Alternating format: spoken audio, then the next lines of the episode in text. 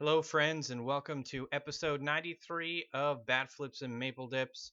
I am Patrick. He is Justin out in Saskatoon. Justin, how you doing out in Saskatoon?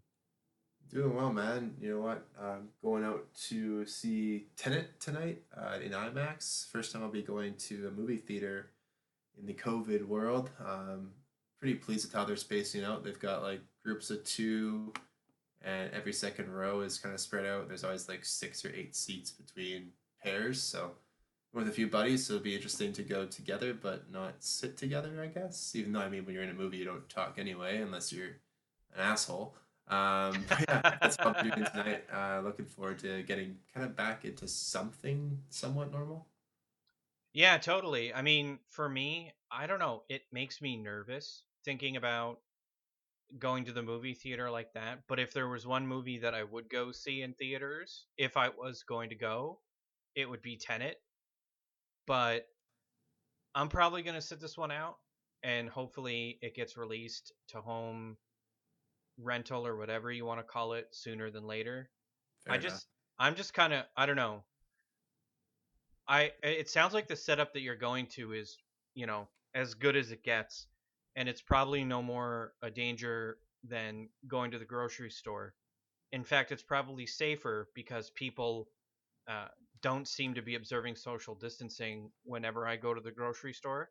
So at Yeah. least it's nice to hear the movie theaters uh, are, you know, sucking it up and they're actually, you know, taking the right effort, which is cool. Well, um, I'm glad to hear you're doing well. Uh, I myself have been pretty busy with work and also super busy watching the Jays play. Um, although we're gonna start off this week with uh, s maybe a, a little a little bit of eulogizing, and it's it's weird to do this because we're not a hockey podcast, but I I feel obligated to talk about uh, this particular player because they were such an exciting player that I watched play growing up, and also, you know, we did this for Stan Mikita way back in the day, and I think it's important that we kind of keep it going because hockey players are a big deal in Canada, and this guy was uh, pretty much as big as it gets.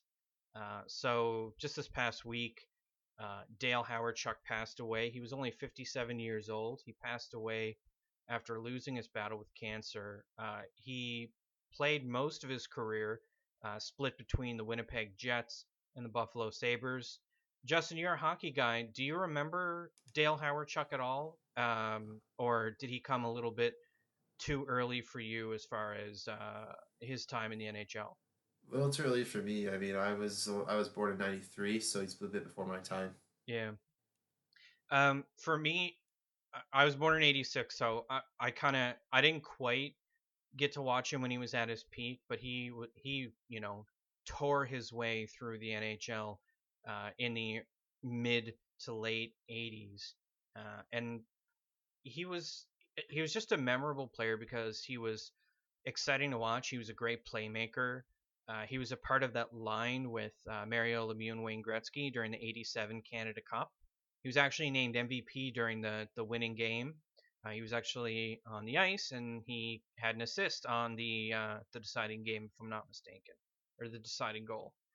Um, but he had this reputation within the hockey community as being someone who absolutely loved the sport, always very pleasant to deal with, a true gentleman of the sport. Um, just in case anybody uh, didn't know, uh, Hawerchuk had scored over 500 goals and well over a thousand points in his career, and he was a bona fide Hall of Famer. He made the Hall of Fame in 2001. And starting in 2010, uh, he got back into hockey and he was coaching the Barrie Colts, uh, where he remained until his illness uh, prevented him from continuing during uh, last season. Uh, not 2019-2020, but the one before that. Fortunately, the Colts missed the playoff that that year, but um, you know, Hawerchuk, he was a great player, and he's definitely going to be missed. And I think it's really telling that uh, Winnipeg Jets executive uh, chairman Mark Chipman announced that the Jets would build a statue of Hawerchuk outside the MTS Center. Um, it was really cool to hear that Chipman was able to tell uh, Hawerchuk before he passed away. Um, it just kind of, I remember listening to um, the uh, Ray and Dregs podcast uh, that's done through uh, TSN. Uh, those guys are talking about him quite a bit, and um, uh, I think it was uh, Ray Ferraro mentioned how cool it was that Dale got to know that before he passed away. So we're starting uh, off the week on uh, maybe a bit of a down note, but um, you know, RIP to Dale Chuck, one of the best players uh, ever to play the game. And um, if you're still watching the NHL playoffs, we've only got one Canadian team left, so might as well throw uh, throw your support behind the Canucks. Uh, do you have any thoughts on the playoffs, uh, Justin, or are you done? Hey, I've, I've always said as soon as the Leafs are out, it's baseball season, baby. Yeah, yeah, that was me. Uh, as soon as the Jays started playing, because I didn't really have yeah. uh, a horse in the race. Although I was watching a lot of games uh, in the first round, and it was pretty exciting.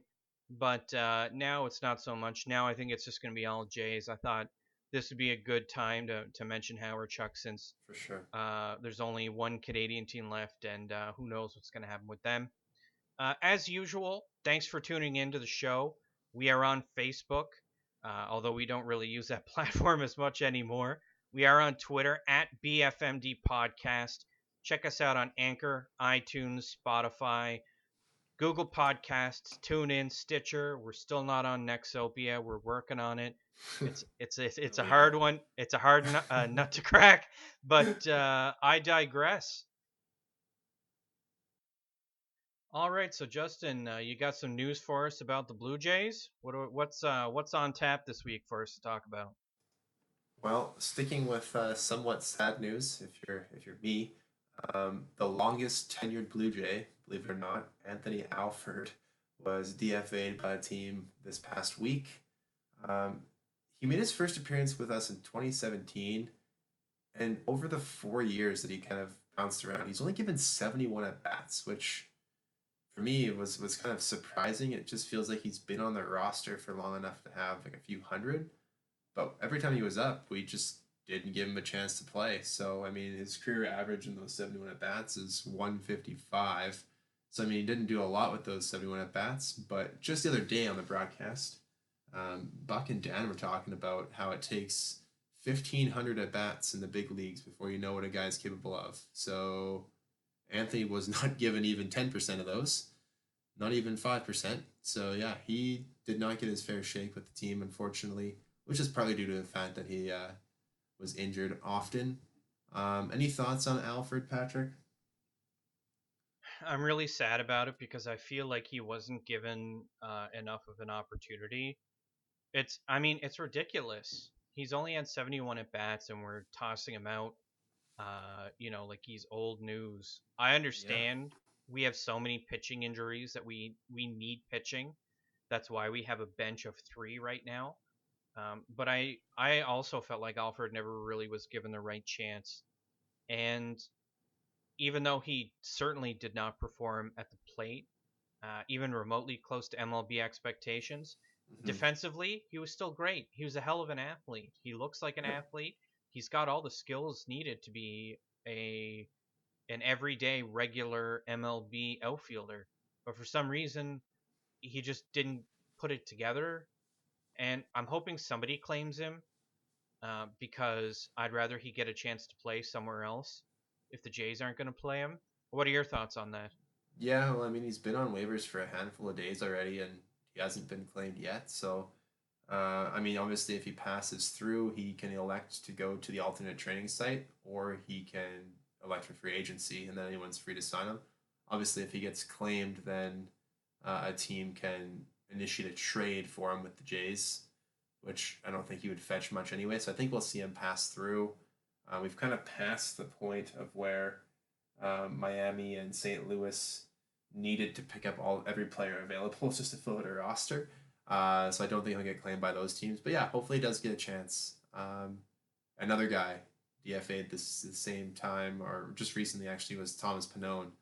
Um, this is firmly going to put your Thomas Pannone hype train in the Museum of BFMD history.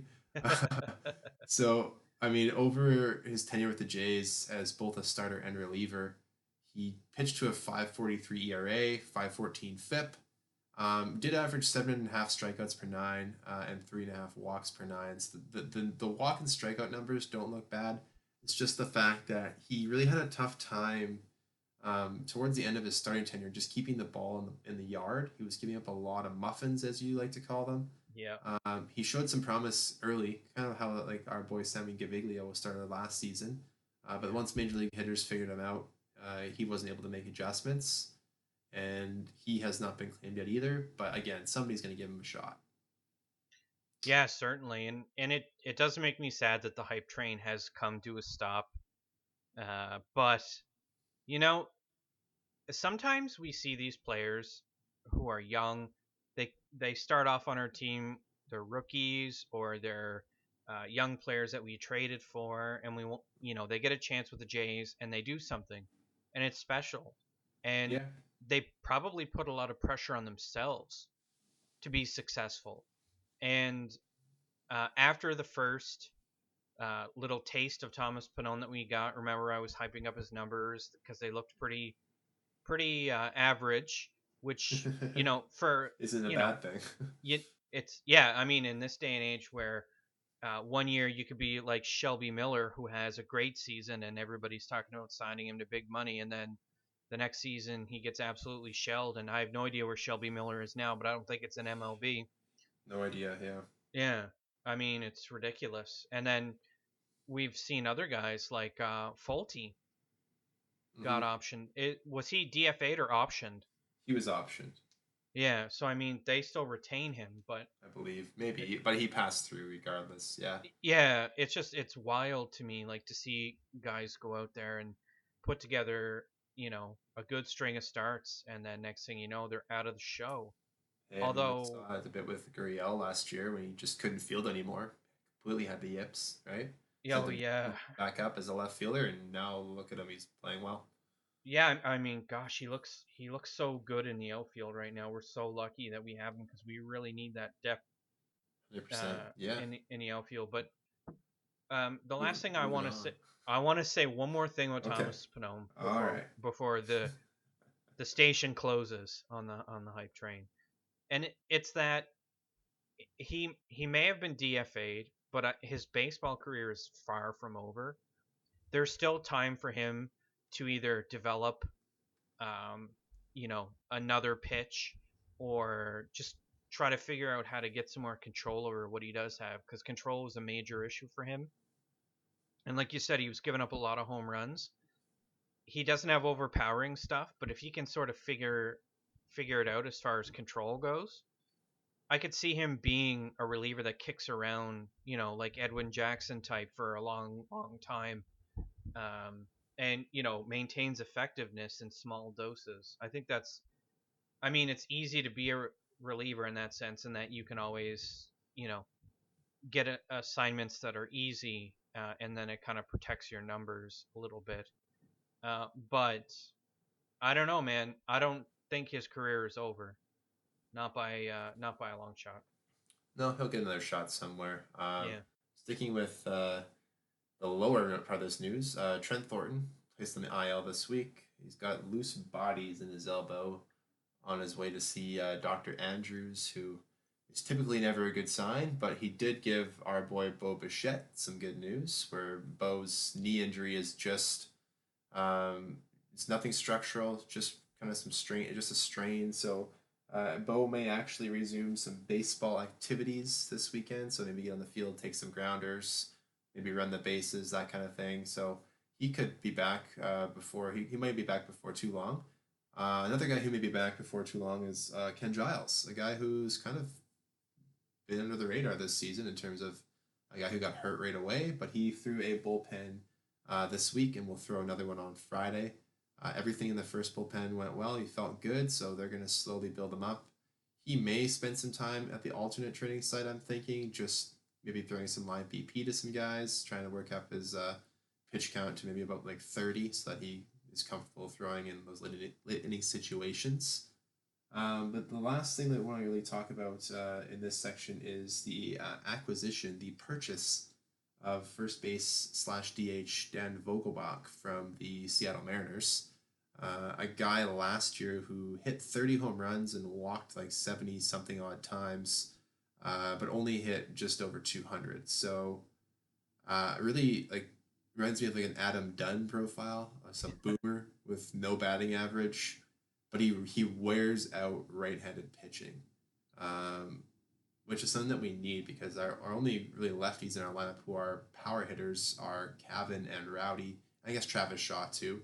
Um, but we do need another guy who can come off the bench in those late inning situations when they do put like a tough righty in, uh, and a guy who has home run power every time he steps to the plate.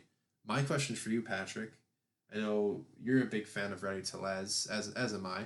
But what does a situ what does a purchase like this mean for a guy like Rowdy who does have options? Is Rowdy's spot on the roster safe? Um, man, that's a hard question. I think with the with the acquisition of Dan Vogelbach, remember that we we got him for nothing, pretty much. Mm-hmm. We got him for some dollary dues uh, that we sent over to Seattle, but um, I think Vogelbach needs a year uh, or a season, I guess you could say, to just work out the kinks on on his swing, get some quality BP, uh, you know, get in on the uh, those simulated games or whatever they're doing the uh, on the alternate training site with the other guys because you know they're playing every day, uh, continuing yeah. to train. So I I just think it's a good opportunity for Vogelbach to to get his swing fixed. I think he's got so much power for a guy so who much. He was yeah. an All Star last year. Yeah, and fell apart in the second half. Even though he had a terrible second half, even and even though he hit only 204, he was still able to hit 30 home runs and he had 74 RBIs. I don't think his OB uh, OBP was very good, um, just because his batting average wasn't good. He was kind of an all or nothing guy, which is similar to Tellez, but Vogelbach has power, and I think it's worth it to see whether or not he can, you know, refine his swing a little bit, maybe, uh, you know, get a little bit more practice um, at the alternate training site, and yeah. You know, maybe 2021 will be a little bit different because obviously we're having some issues with Vladdy. It's wild to me to hear that management is trying to keep Vladdy at DH for as long as possible to protect his health. If you're 21 years old, you should be made of rubber. You shouldn't yeah. have to worry about physical health. So I think Vogelbach is a nice little backup for our backup, and in this case, our backup is Rowdy. And Rowdy's been getting a lot of reps, and he's hitting about 250, and I like that. I think and he's mashing dingers too. He's exactly. he's he hit the, he's at the second hardest hit ball of the MLB season. 117 miles per hour, only behind Giancarlo Stanton. So he's got he, power. When he hits it, he hits it. he's also starting to to develop a little bit more patience at the plate too. And that comes with, with time too, right? We we mentioned yeah. the, the Alford thing, right? I thought he just never really got a chance. Rowdy's been given a chance now a lot this year to play some more, which is great. And and we're seeing even from a guy like uh, like Teoscar be a lot more selective at the plate. And we'll talk about Teoscar later in the show. Um, but yeah, I think it's just a matter of time for Rowdy. I do think Vogelbach is really just meant as a substitute. That's my opinion on the matter. Um, and I, I, think he's just there to provide that that late inning option as that power bat off the bench, especially if there's ever a game that uh, that say Rowdy starts. Maybe they have to pinch hit for like say a Brandon Drury with Vogelbach, and then he can stay in the game at first base. So interesting uh, interesting flexibility it gives their roster. Yeah, totally. I agree. I, I like this acquisition because it cost us nothing but money. And anytime you can get something for pretty much nothing, it's a good thing.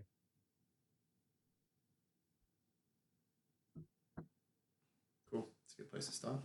Okay. Okay, so now that we've gone through the news, let's get to the week that was. So the Jays have gone 7 and 10 since last recorded. That included a six game winning streak uh, before we lost that extra inning nail biter to the Rays. Um, we wanted to do a short recap of this, just because there's a lot of games to go through. Uh, so starting with the, the series against Baltimore, or as we lovingly call them, the Shitbirds. Um, first game, Ryu, great start. I, I mean, we've got here in the, in the sheet no walks, which is awesome. Uh, second game, rocky start for Nate Pearson, but the boys battled back and ended up with a 9 to 8 extra innings victory. And then in the third game of the series, uh, Tanner Roark, trademark start, goes five innings, gives up nine hits, but only uh, one earned run. There was an uh, unearned run as well too. Uh, but the boys won five to two to complete the sweep. Um, there was one offensive star of this series, Patrick, uh, a guy who ended up with, if my numbers aren't wrong, eleven RBIs in three games. Yep. His name is Grich Daddy. What are your thoughts on that guy? I was so happy to see Grichuk explode.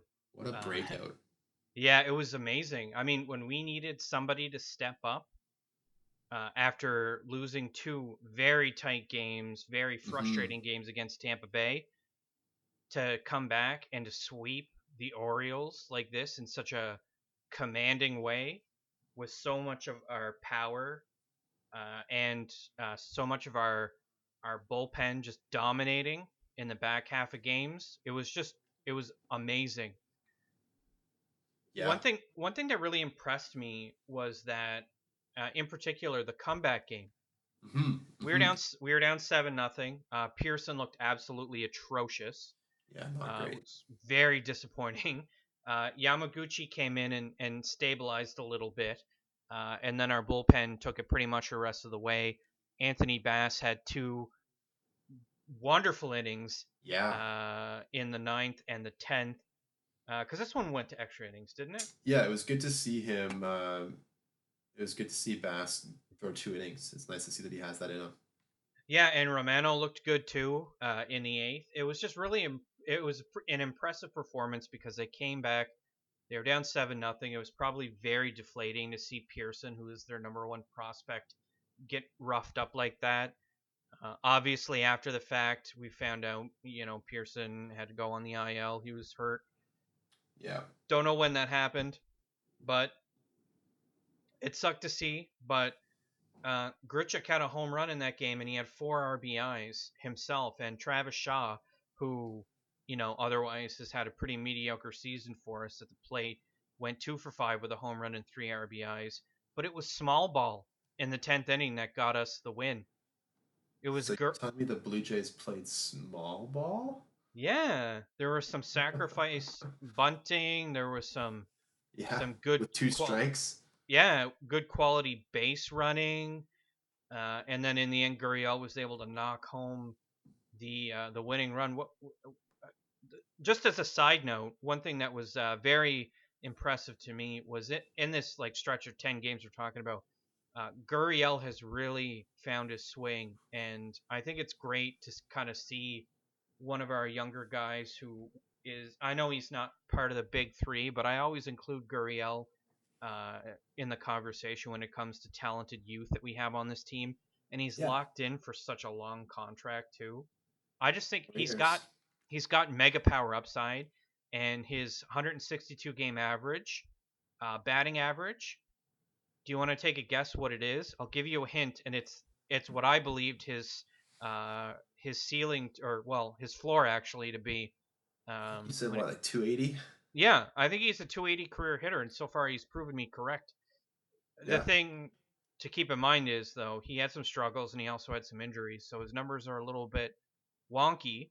Um, but all of this being said, um, 280 hitter, and he's he's got something around 34, 35 home runs in those 162 games. So yeah, well, uh, he's the uh, fourth fastest Blue Jay to 100 RBIs, 176 games it took him. So that's right. The only ones I think who have done it faster were uh, Delgado, and Sabia.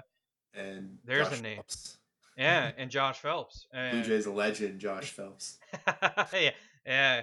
Um, but uh, good for those guys. And um, you know, our our pen, I saw something somewhere. I don't remember if it was Blue Jays Reddit or if it was Blue Jays Twitter or if it was uh, just r slash baseball. But the Jays actually have, uh, statistically speaking, uh, they're tied with the Oakland Athletics for the best pen. They're Yeah. fourth in ERA, fourth in uh, FIP, um, but there's a couple other stats that they lead in, and it's kind of amazing how two or three years make such a big difference when it comes to the this team and its construction. Now we lean very heavily on a high quality bullpen while our starters are still uh, trying to figure things out. But um, yeah, what a what a great week though to be a Jays fan. For sure. Yeah, let's get into the doubleheader with the Phillies. So after the series at Baltimore, flew home for a quick uh, double dip with the Phillies at, in, in, at Buffalo at Sahlen Field. Um, game one, Chase Anderson. He only lasted three and two thirds. Uh, just still building him up. But then we had the major league debut of Julian Merryweather. Now, Jays fans have been waiting for this guy, wondering if he exists. He's who we had acquired from Cleveland when we had traded Josh Donaldson away a couple seasons ago. Guy who was recovering from uh, Tommy John surgery. He's in his, his upper 20s now. But he came in and, yeah, he was everything as promised. Struck out the first batter he faced. Uh, won an inning in a third, three Ks and one hit. Looked great. Um, one three to two, right? Biggio was great, two for three with a ribby. Gurriel had the Gurriel had the walk off hit, um, and then in game two, so this was the the entertaining game, one of the better games of the season. Another big comeback. So Trent Thornton was activated from the IL before the game to start. He was only able to last two thirds of an inning. He gave up five hits, one walk, and six earned runs. Now, granted, three of the hits were bloops. Unfortunate, but it does happen. Uh, Jake Waguespack had to come in and, and kind of mop up that mess, and he was able to deliver uh, two and a third innings. Shun Yamaguchi, who after his first couple of rocky appearances against Tampa and against uh, the Washington Nationals, he's looked great. He ended up going two and two thirds innings. Then Anthony Kay came in, AJ Cole came in to lock that one up. But the final score ended up being nine to eight for the Blue Jays, which included a monster uh, comeback in the eighth inning. Um, Rowdy Tellez, Teoscar Hernandez, Gurriel all had home runs. And that was the game where Rowdy did hit that absolute motherfucking rocket, excuse my French. but it was 117, and the Blue Jays have that little WestJet miniature flight deck set up in right field in Buffalo. It went over that, and rumor has it it actually uh, damaged uh, Richard Griffin, I believe his name is. He used to work for the Toronto Star. He's now like the Blue Jays press coordinator. Actually dented his car in the parking garage out past right field. So That's uh, wild. Rowdy was an angry boy there. Um, yeah, that game. What are your thoughts on that comeback? So we saw them come back against Baltimore in similar fashion, but exact same score, nine to eight. Not in extras this time, but what do you think about the team just not quitting after going down six nothing? Uh, I think it just goes to show how hungry they are to get to 500 and get above 500 because uh, game one uh, against the Phillies, that was us getting to 500 finally after Sure working was. so hard. Uh, having these tight games against Tampa early on in the season, struggling. Um, you know, winning that game three to two. That's what 500 looks like. That's the kind of gritty performance you got to get out of all your starters uh, and your pen. The pen absolutely tore the Phillies apart. yes, 3.1 innings of relief, eight strikeouts. They only gave up two hits Yeah, in 3.1 innings, which doesn't seem like a lot, but in a seven inning game, that's slightly under half of the game. well, It was eight of their eight of their ten outs were strikeouts too. So It was it was insane. Merryweather looked great. Wilmer Font looked great, and Jordan Romano looked excellent. Uh, they were getting the clutch hitting with from Gurriel, and then the boys. Uh, you know, they had that that massive deficit at the start. Thornton. Um, I set it off off microphone last week. Thornton didn't look right. It looked like he came back too soon. Uh, Yeah. He was tugging at his elbow, and when he got yanked from the game, you just knew that he was hurt. There's something wrong. something was going on there. But yeah, he is, of course, like we said earlier, on the IL. Got those loose bodies. But um, Oh. what I really want to talk about uh, out of all of this, the hitting was phenomenal and it was amazing, uh, and it made me very very happy to see uh, all of our guys, you know, tear the cover off the baseball in the late innings. Very clutch. Uh, Shun Yamaguchi, 2.2 innings, worked, uh, gave up two walks, but no hits and four strikeouts. I Yeah, think he's he's finally dialed into what uh, you know what he needs to do in order to be consistently strong reliever, and uh, I loved it. It was great. for sure. Now let's get into the four gamer with Tampa Bay back at our favorite place to play, Tropicana Field. Um, Yeah. said with deep, deep sarcasm. Um, ended up with a series split, four gamer, right? That week, uh, wraparound weekend series. We ended up splitting the four games. First game was a six to five victory in ten innings. Um, our boy uh, Thomas Hatch and Jordan Romano ended up finishing that game off for us as the Jays were able to come back for that one. Uh, Cavan Biggio three for three with a ribby in that game, but why was he hitting eighth here? I I wrote wrote in the notes here that Cavan's slash line going into that game batting leadoff was 304, a 484 on base percentage uh, in the leadoff spot. So getting on base nearly 50% of the time that he was hitting leadoff. So Charlie Montoyo, for some reason, like he tried with Teoscar Hernandez earlier in the season, was like, you know what, I'm going to lengthen the lineup and I'm going to bat one of my worst hitting players this season, Danny Jansen, in third. Which so that that game we were I think we were lucky to win. Um, game two, another great start from Hyun Jin Ryu. Uh, game three, we uh, sorry we ended up losing that game though two to one, um, as Anthony Bass unfortunately blew that one on a walk off in the ninth, and then in um, sorry in the tenth, geez another extra inning game, my fault. And then uh, in the next game, another one run loss for the Jays. Uh, this is where Trent Thornton actually did get hurt, right? Uh, Anthony Kay uh, ended up pitching three innings in that game. Ryan Borucki had a rough couple thirds. Waguespack had a rough inning in a, in a bit. Um, so that one was just kind of a rough pitching game all all night. And then the final game of the series, another typical Tanner Roark start, just like last time, went five innings. This time gave out three runs on six hits and three walks, a couple home runs, but did enough. Thomas Hatch once again came in with two great innings and was able to keep it close so that Randal Grichuk could hit that Longoria corner home run down the left field line uh, to give the Jays the lead and the victory. Now, Patrick, my big takeaways from this series starting pitching. So we saw Thornton get injured, we saw Shoemaker get injured. That's putting a big, big strain on our rotation. I think we're going to see some bullpen days coming up because now that's Shoemaker, Thornton, and our boy Nate Pearson on the IL. So our only starters right now are uh, Ryu, uh, Chase Anderson, and Tanner Roark. Um, we're going to need some help there. We'll talk about that in a future episode. Spoiler alert. But besides pitching in that four game series against Tampa, what were your big takeaways? Uh, I think we're starting to see Biggio emerge as our MVP, and maybe it might not be too much of a stretch to say uh, Biggio could end up being our MVP uh, in the American League. 100%. He's been fantastic as a leadoff. He's got the power. His OBP is uh, second in the majors. Uh, if I'm not mistaken, it's been a while since I checked the numbers. Um, only been a day or day I think since I checked. I don't know what yesterday uh, Yeah. yesterday's game would have impacted, but uh, Still a- high. yeah, and I mean a big problem that we're having these games that we're losing by one run.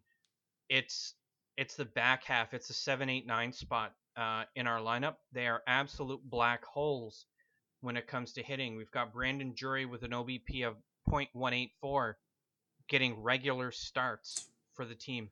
It's a problem. I know. And one last thing I would say about this whole series, because I'm sick to death of talking about the Tampa Bay Rays. Not only are they the best team in our division, um, four out of the six losses that we have to the Rays this season were run one run games.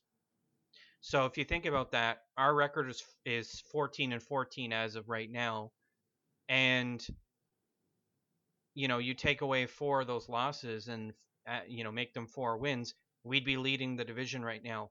But that's the thing is, great teams find ways to win those one-run games. Uh, our record against the Rays this season is going to finish up at four and six. That's actually better than I thought it was going to be because we only play them ten times. Um, It's almost a relief Yeah.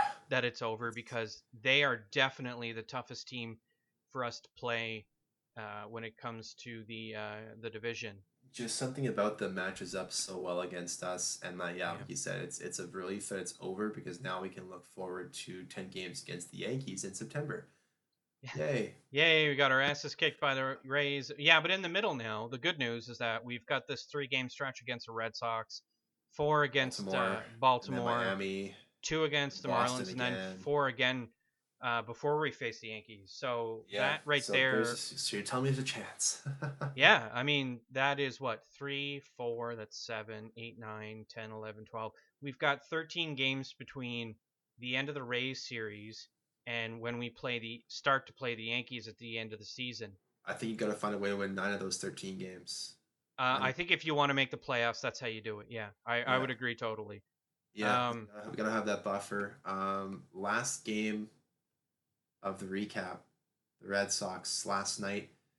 The Boston showed us that their offense is still it's still Boston Red Sox offense, right? We saw Anderson get uh, a little bit roughed up. He did go five innings, came back out for the sixth, walked the leadoff batter, was then pulled. Wilmer Font came in, and yeah, he got shellacked. Gave up three hits, four earned runs, uh, including the run that, uh, not including the run that um, that Anderson gave up. AJ Cole comes in and he gives up two hits and a run. So all in told, the sixth inning was a six-run sixth for Boston. We did see the Blue Jays debut of one Travis Bergen. He was a guy who had been Rule Five last season by the uh, San Francisco Giants. Was sent back to the Jays later that year. Pitched in Buffalo at the end of last season, so he was called up from the taxi squad uh, yesterday to pitch in that game.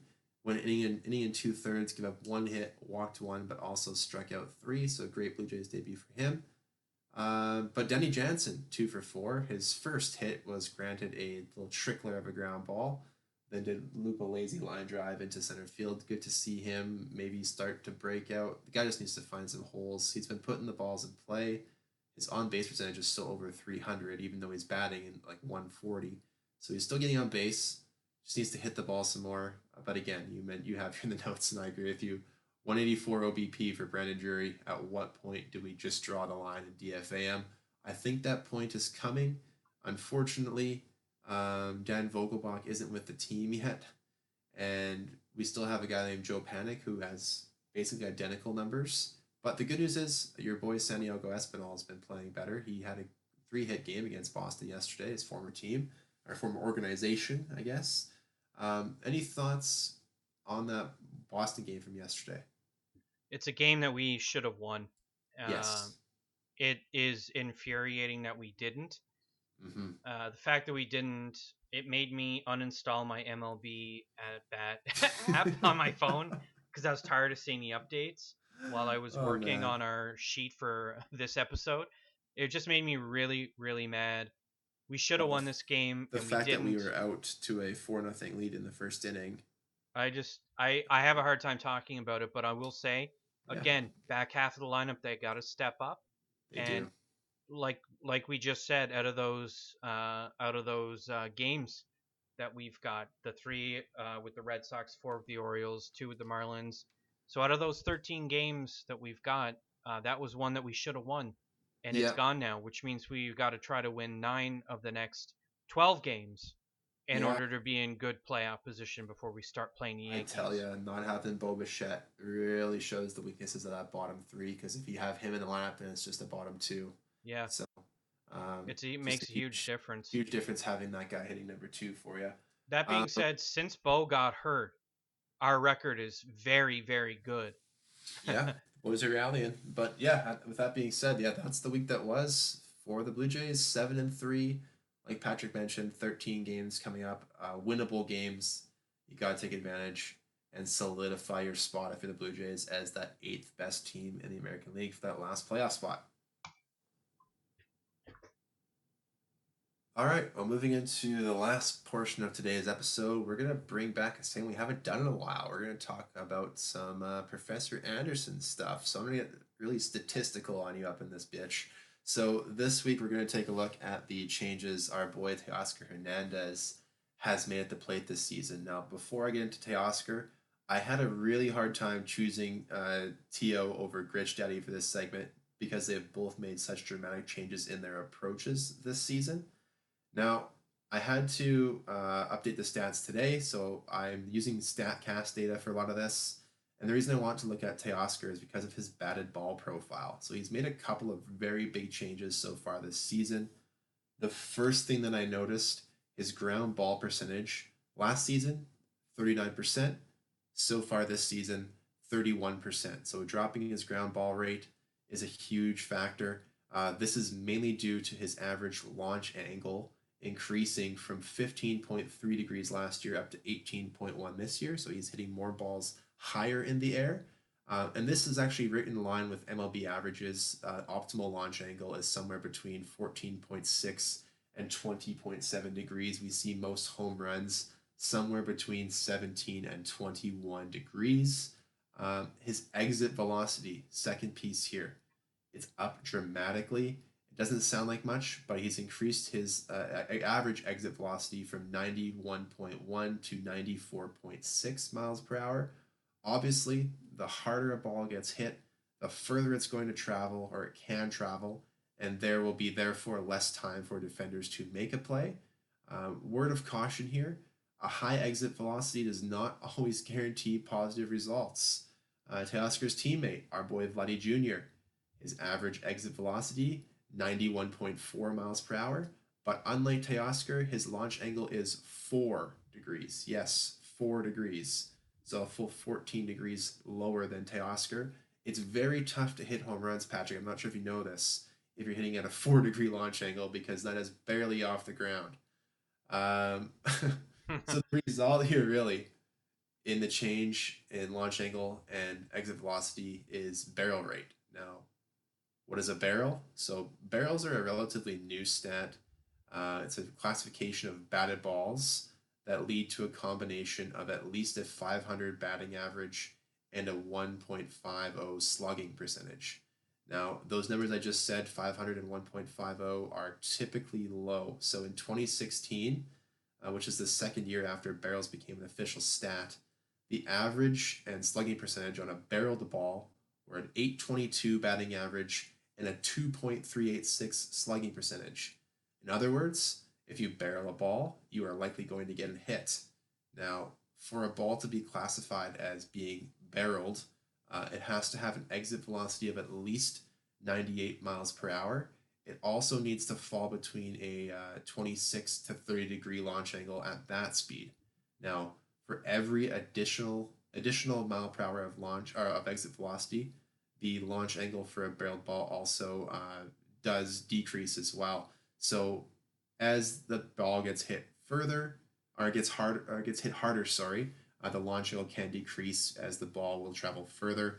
So the max barreled ball rate that they have a, a launch angle for is 116 miles per hour. Now at that exit velocity, the launch angle can fall between anywhere from 8 to 50 degrees. So uh, the too long don't read for this, the TLDR, is if you hit the ball between 14 and 20 degrees at 98 miles per hour plus, you're going to have a good time. Um, now, how does this relate to Teoscar? So his barrel percentage rate this season is up from 10.6 to 18.9%. So basically, he has doubled his uh, barreled balls uh, this season. That's a massive increase. So due to his jump in barrel balls, his hard hit percentage, which is an exit velocity of over 95 miles per hour, has jumped from 41.5 up to 60.3%. So six out of 10 balls that Teoscar is hitting are having an exit velocity of 95 miles per hour plus. Now this means that he is hitting the ball harder and at the optimal launch angle.